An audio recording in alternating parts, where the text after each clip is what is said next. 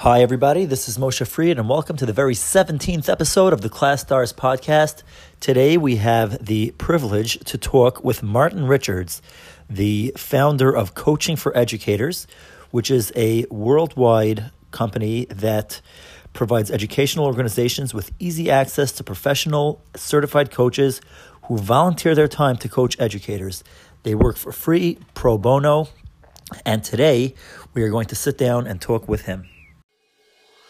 The big question is how do teachers like us, who are being pulled in so many directions, with so many demands and so much to do, how do we make sure that we not only get through our lesson as planned, but also make sure that every child is noticed every day, and that each one gets the attention they need to succeed?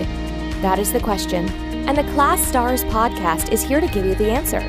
Here is your host, Moshe Fried.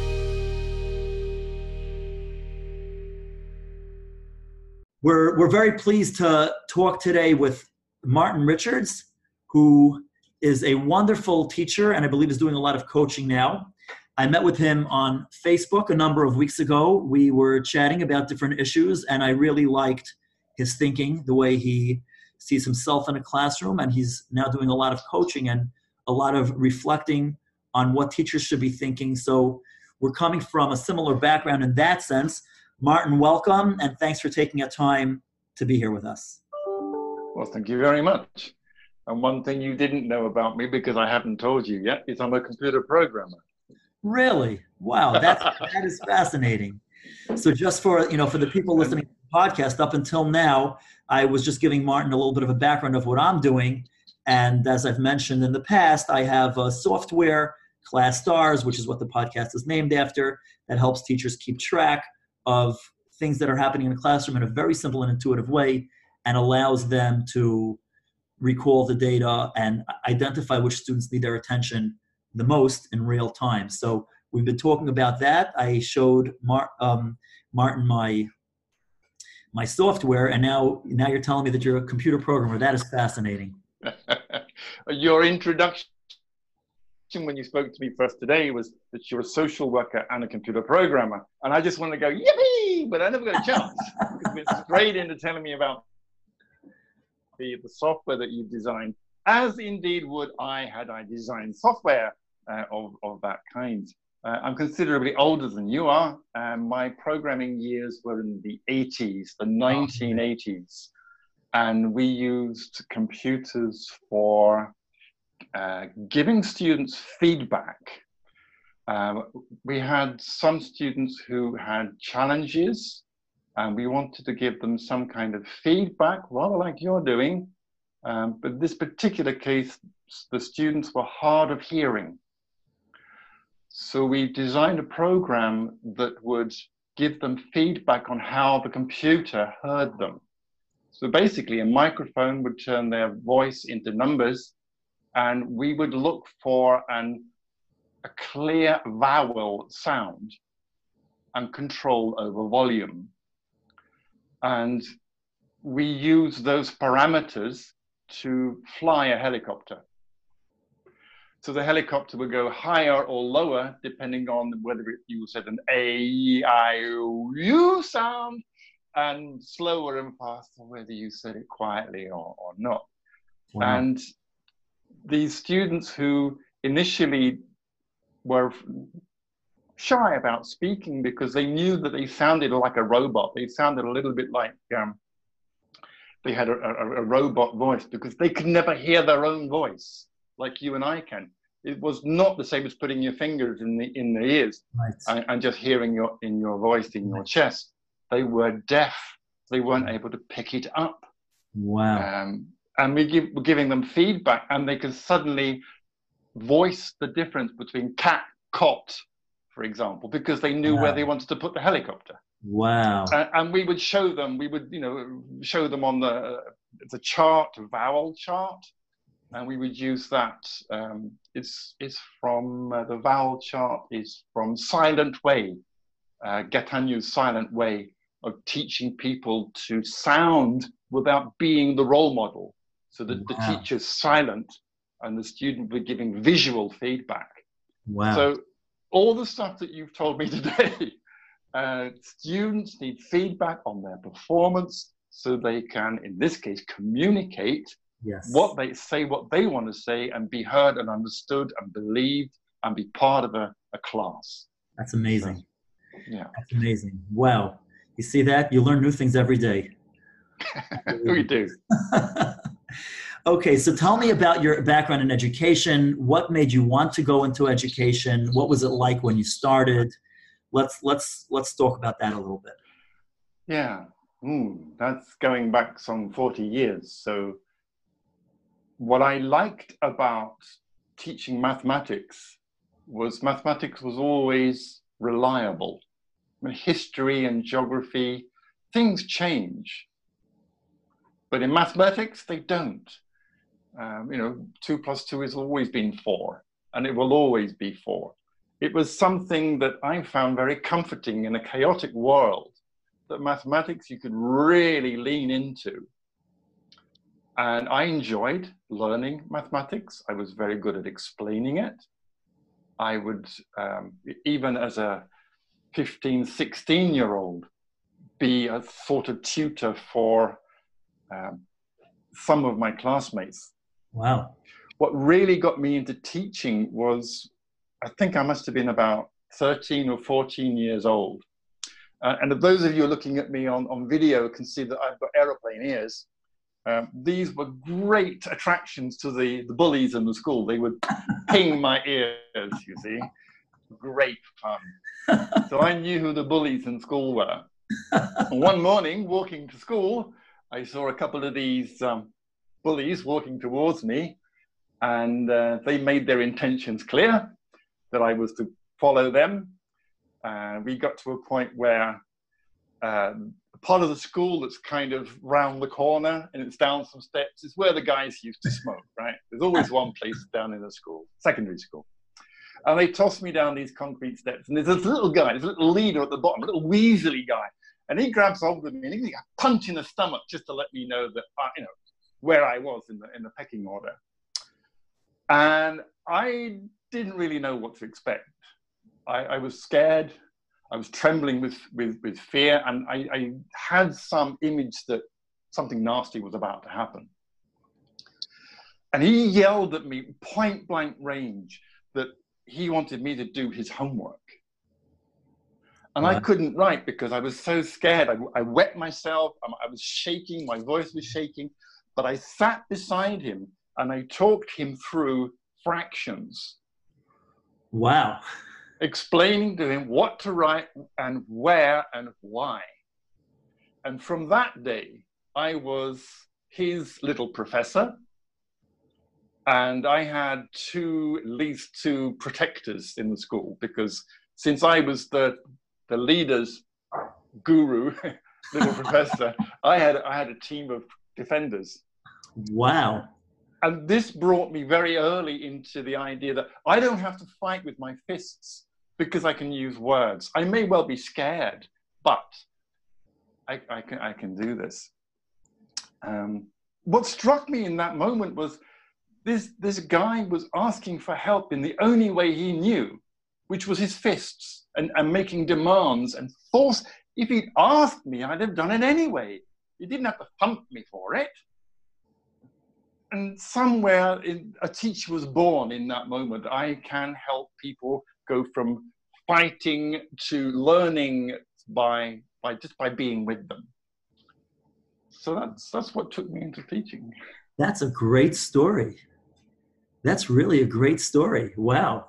I was not expecting you to be a software developer, but even more so, I was not expecting that a bully got you into teaching. You know, that's. And that, the bullies got me out of teaching too. because when when I went to uh, it was a secondary school. I started teaching because when you're mathematics, you you tend to focus on secondary rather than primary. I wish I got into primary. I wish I got into Montessori. However, I went into secondary school teaching mathematics. The head teacher was a bully. Okay. And he had everyone scared of him. And the way he and the heads of department and many of the male teachers in particular kept control of the boisterous teenagers was to hit them. Wow. it was at the tail end of the 1978, something like that, 79, when corporal punishment was no longer okay, but teachers didn't know how to do anything else. Wow. And I was not on board with that. I, was, I had a much better way of taking care of boisterous, I mean, teenagers. Okay, I was 20 something. I was not too far off being a teenager. So there was, there was, I remember one lesson, there was one of the guys, he'd been attracting the attention of the girls. He was the back of the room, and the girls were looking at him. So I walked over and said, What are you doing? And I looked down and he got his underpants on over his trousers, like Superman. I was fascinated. Like, how the hell did you get your pants off without taking? Uh, like, did the trousers come off? Did I miss that? so I stood him up, and he was taller than me. That was bad. He was like 15, 16, all the way up, taller than me. And I was trying to be angry at him, but you know. I said, okay, now get your underpants off and put them on without taking your trousers off in front of everybody. Wasn't popular. well, it wasn't popular with him anyway so I sent him out for a quick five minutes and, and suggested he doesn't go for a smoke as well, because I'd noticed when he came back. And, and, and in order to tell him off, you know, uh, to, to, to dominate him, I had to stand on a chair. It was very ridiculous. I pulled up a chair, stood on it, leaned on it, a little taller, and said, "Don't do that again." and from then on, we were best friends because you know he knew that I had to tell him off, so I did but he knew I, you know, I couldn't thump him or anything because I was, you know, as skinny then as I am now. And he left the room. He did his, I guess he went for a smoke because he took a long time. He came back with his trousers and his pants in the right order. And from then onwards, he and I were fine. I just had to raise my eyebrow. Do I have to tell you again? No. but the other teachers didn't have that kind of relationship with the students. I mean, they, they did dominate, they did you know, have that kind of benevolent dictator about them. And when push came to shove for all sorts of different reasons, the students would be taken in for a physical punishment, which was done in a ritualized way. And I was involved in one of those against my will. I was basically being indoctrinated in the, the violence of the school system and was witness to a a beating. And that took me out of school. As much as a bully took me in, a bully took me out. I, hmm. well, okay, I stayed the rest of the term because you do. I mean, you don't want to leave the kids, the kids, right. I mean, the teenage, right? You're not going to walk away from them. But it was just that dominating, uh, bullying way of holding kids down when I didn't think you need to. Far right. from it, far from it as you can probably hear from the, the things I mentioned earlier, that I like drama in the classroom because that's where the teenagers are. They're full of hormones. Yes. You know, they are not rational beings at this time. You know, with all the noise going on, they are not rational beings. They are being human. And let's have more of that. And if you can't cope with it, then of course you're going to have to defend yourself as a teacher, defend yourself against all the drama, which takes us to, you know, it gets out of hand at times. So, what did you do once you left teaching in, uh, in the late? I 70s? started my, my own school for children who'd been expelled uh, or wanted extra um, tuition. And so, half of my students were um, bullied. The students who had been bullied or, or were in danger of being bullied and had chosen to not go to school and others were gifted. And I, I, what I noticed was that some of the some of the students who were struggling had perhaps a lower IQ or whatever you want to call it. We called it MBD in those days, minimal brain damage. Thank you very much. We have letters of, of a kinder nature these days. But they just wanted someone to see them for who they actually were rather than measuring them against some kind of standard pulled out of a book somewhere and say, oh, you're short or whatever. See them who they are and ask them, where do you want to go? And I had students um, come to me for a couple of hours a day. Uh, it, as a school, it didn't really work because the, the finances didn't didn't work. So I was doing another job, daytime and evenings, in order to to make the rent. And they came. My school was my basically my living room, um, and the kitchen, and the bathroom, and the garden, and the street, and anything else we could possibly get hold of. All the parks. Um, you know, I've done all. I've done trigonometry in the garden, in in, in the park. Uh, as a math teacher, it's glorious. You can't do trigonometry. I've had them drawing uh, ellipses, um, you know, on on uh, concrete and on grass using basically two focal points. And la la la la la la. And they would go out, we do it outdoors, so they come indoors, and it makes a whole lot more sense because they they have it in their body. Same with angles and measurements and building and you name it. So yeah, that was a year and a half, maybe two years before that fell apart. But it must have been great. It must have been great while you were I loved it. I, I long back to that time. I, I still have a little bit of it now because I tutor at uh, local colleges. Um, now I'm a coach. I don't use mathematics Okay. more than it's a kind of you know it's an excuse why are we here we're doing mathematics but i do a lot of coaching around students attitudes to learning particularly learning mathematics because it's one of those heavy subjects that everyone thinks you have to do um, so i go to i've got five colleges i can go to Nice. you know, nice. And I go, I'm not the only one. Um, there's usually three or four of us, never, never fewer than two. Um, and it's all done for free. Um, we're all, some of us are uh, pensioners like myself. Some of us are students uh, at technical college, and they're in it mostly for the mathematics. But we older guys, we know it's all about life. No, it's nothing to do with arithmetic. It's all to do with how you approach life. No, okay, how you approach maths. So we solve problems together. Um, Excellent. so I, I, I'm a little bit back into that. Um, it's easier with without the requirement of uh, financial ends meeting. Right. Right. So what happened next after the school closed up? What was your next? What was the next stop? Uh, well, hmm, let's see. Um, next stop was to move to Sweden. Where were you living prior? Uh, I was living in um, England, south southern part of England. I'm, Okay. I'm British by by birth and by nature. Um, so I lived there for about 28, 29 years. Came here on holiday, met someone, came back. Ah, you know how that is. Um, are we going to live here? Are we going to live there? Da, da, da. And I'm more flexible. I'm, I'm a bit of a weed. I'll grow anywhere. And I moved here and I taught in a primary school. So what you were showing me with all the, the, young faces, yeah, I've done that. Um, I taught in a secondary school a little bit. I mean, it's what I'd done before, so it's like my first landing. I, I came here in '86, but by 1990 I'd started my own education company. So I've been working with educators, with teachers, with principals since then Wow. um, as a tutor, trainer, teacher, uh, yeah, mentor. Nowadays, mentor. Right. I do as little as possible. Yeah. okay, and that's what you've been doing from then until now. Yeah, 1990 until 2000 and um, what was it last week?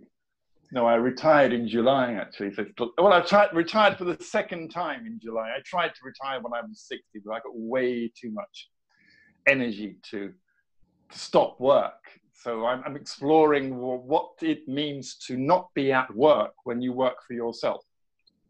And you know, you could always take a day off whenever you want. Um, yeah. So I'm, I'm exploring what that means. That's so somewhere in there, at 2004, I started training as a coach, as a life coach, and that took me uh, 10 years to Wow. become. Yeah, I took a long way around um, because I was working. So I, I, for me, it was the end of my working. I started when I was coaching when I was 50, and most of the people in the room were in their mid 30s and 40s so for me it was something of a, a treat to to go on a course and learn something completely new which was very much al- aligned i think with being an educator it just rem- i removed the mathematics and i was just working on the person And now, for example, I use a lot of these coaching skills when I'm working at, at the colleges. Um, there, I I don't teach them anything because they're supposed to know it. They're supposed to just be there to practice, but they always get stuck on something. Uh, and they say, Well, can you come over and, and help me? And I go, Yeah, sure. Could you read it for me? Because I haven't got my glasses on. and I go, So I didn't quite catch that. You hear in the voice when they're reading a word, they don't, they're reading asymptote and they don't know what it means, so they can't read the word. You, you know that they don't know what they're talking about. You say, I'm sorry, could you explain that word? What does it mean? And they go, I don't know. How would you find out? Where in the book is there some information? How else could you find out? And they go, oh, I'll read this. Oh, okay. I'll never tell them to go read. I always ask them. Uh, and then they come back. So I, I, understand it now. So, well, you tell me about it. You convince me you understand it. So they talk to me and, okay, okay, now what? So what's the problem? Go, well, I don't understand this. What is it you don't understand? How much do you understand? At what point does your understanding fade? You know, take me through the problem and let me, oh, I've tried this and I've got it wrong. How do you know? so it's basically coaching around their performance in mathematics, solving mathematical problems. And the funny thing is, um, I had a, two guys ask me for help at the same time. They both put their hands up at the same time. I go, well, I don't know, which shall I work with? And the older guy said he can work with me first. So I parked the younger one and went over to the older, and they're working on different books. This is okay. you know, a class they normally have at least the same ballpark. They're working on different books, different problems. So I worked with the first guy and I asked him all these open ended questions about his thinking and his research and his understanding and where he is with the problem and the solution and how he knows it's the right answer. Then I turn to the younger guy and go, oh, It's okay. I was listening. That's great. That's great.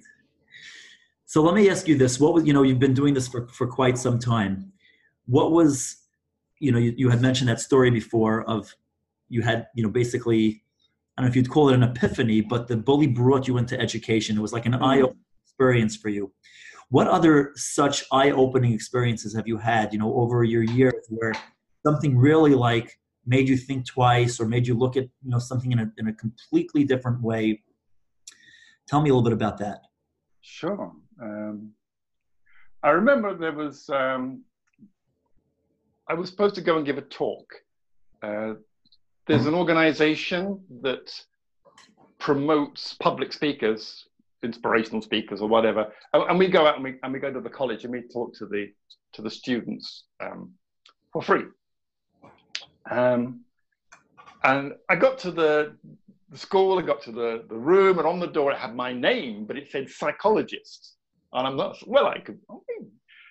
So I, I opened the door, and there's all these students sitting there waiting to meet me, the psychologist. And I thought, well, this is going to be interesting because I prepared something else.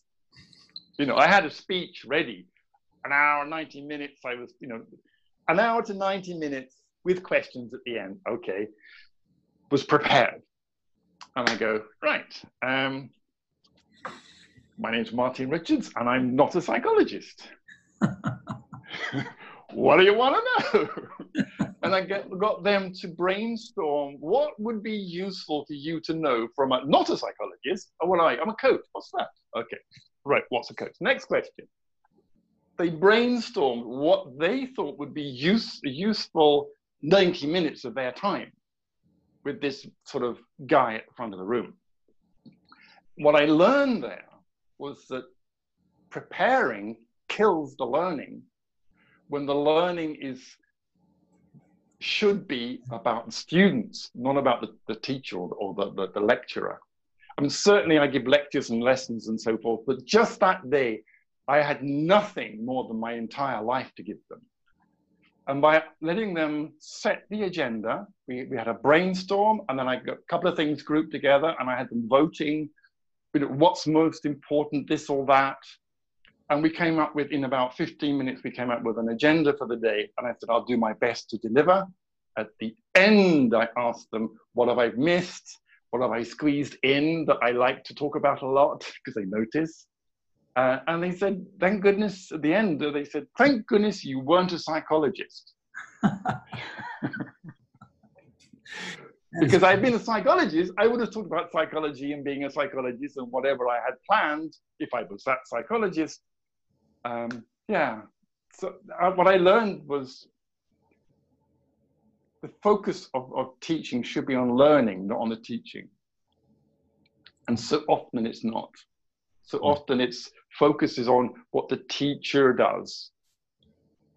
Hmm. And that's often based on a syllabus. Wow. And just that hour, that 90 minutes there, I had nothing except myself to, to offer. Wow. That's a great story. Wow. I can, we can sit and, as far as I'm concerned, I can sit and talk with you all day. This has really, really been a pleasure.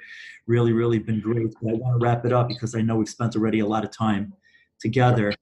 Um, you know, what would you say you know this this podcast is targeted towards educators obviously for teachers and to help them raise their awareness and to develop the relationships with their students as best as they can obviously there are always limitations and there's so many things pulling at them. Um, but what advice would you give them? What would you tell them?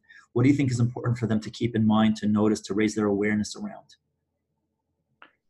Wow it's a big question. If i was to pick one it would be to leave the responsibility for learning where it belongs with the learner. Now, I'm, I'm working, I'm thinking here of like young teenagers, teenagers. So I don't know how it works in primary, right. but I've, I've heard it work in primary. I won't give you another story because we don't have time. Um, there's risk of that. When you leave the learner holding full responsibility for the learning, they empower themselves as learners. When you say, let me teach you that, you are telling them you're not capable of learning. I have to teach you because you can't learn. They become dependent on. There's a risk they become dependent on the teacher for teaching them everything. They just give up. Now that's an ex- you know, extreme case. Um, and I'm sure there's still space in that for teaching stuff because as a teacher, I love to teach. I like to tell stories. There's still space for that, but probably a lot less space than one normally uses for, for teaching, for telling, for storytelling, for explaining and describing and giving instructions and telling people how to do things. Much better to leave the learning to the learner and guide and support them in their process. Make them aware of their process because they're all slightly different. Even, even in mathematics, there are multiple ways of getting to the right answer. Luckily, there is only one right answer, but there are multiple ways of getting there. And, and that's, there's a danger of teaching them the right, the right way as though it's the right way to get to the right answer and then they'll forget something and they'll get the wrong answer because they got the the method was incorrect. They weren't thinking; they were just following what they thought were breadcrumbs and forgotten to think for themselves. Yeah, um, trust the learner, the learners, the students to be fully capable of learning, and acknowledge that some need more support than others, and the support would be from behind, not in front. It's amazing. That is great. That is really great. Thank you so much for spending the time here with us. And uh, like I told you, I can I can listen to you tell stories all day, Martin. Really, really a pleasure. What so what are you doing car- what are you doing currently? What can we, you know, talk about that you're doing currently? Right. Uh, well not surprisingly, not surprisingly, I um, I'm currently in my quiet stillness of retirement. I'm putting two whole days a week into organizing, uh, coordinating, coaching support, life coaching support for educators pro bono. Okay. So I go out into the coaching world and I say, you, you know, what do you want to do to make an impact on the world? You want to coach? Okay, so how about coaching educators for free? Initially, I thought I was mad, but because you know who's going to sign up for free who's going to when you can earn a lot of money as a coach who's going to sign up for free and amazingly people do because they really all have teachers that they owe that they are in debt to and an emotional debt. Um, their position right now would have been very different had that teacher not pushed them encouraged them helped them become who they have become.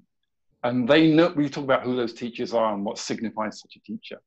And we want to find teachers in the world who are going oh this is hard work we want to say yeah let me just get behind you we're going to go uphill so you di- you direct which direction the teacher chooses direction we just get behind them and give them a little you know push that's great so that's what we do uh, there's 30 mm-hmm. of us 30 coaches now and mm-hmm. we're offering each coach offers four pro bono hours per term.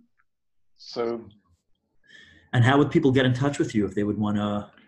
Yeah, we, we've got a coaching website. It's called Coaching for Educators. You just search for Coaching for Educators, it'll come up. Or you can go for bit.ly slash C4E pro bono. And the four is a number. C4E, because I'm a mathematician, right? Got to get a number in there somewhere. C for E free pro bono, and it's a bit.ly link.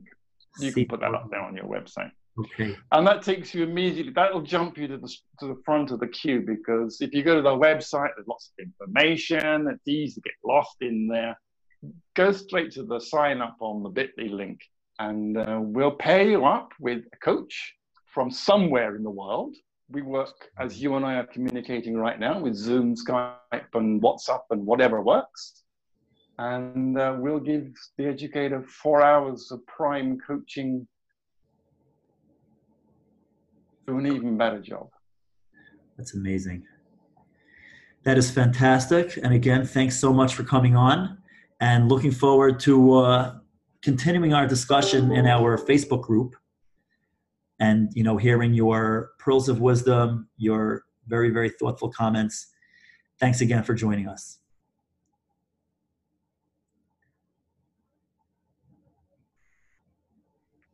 that got a little choppy there. You might want to take that again. Yes, yes. Okay, I lost you for a second. Can you hear me now? Certainly can. Okay. I wanted to thank you for uh, for coming on with us, and I'm looking forward to continuing our conversation in our little Facebook group, which is not so little. I think there are up to about, about 25,000 teachers in that group. Um, you know, the teacher sharing ideas group. So, looking forward to uh, hearing your thoughts, your suggestions, your pearls of wisdom, your advice, and uh, wish you the best of luck in everything. And let's be in touch. Yeah, we'll keep in touch. Yes. Have a great day. Thank you. I hope you got value from this podcast. And please, before you go, if you can just subscribe, rate, and share this podcast with your friends, that will be really, really amazing. Thanks so much. See you next time.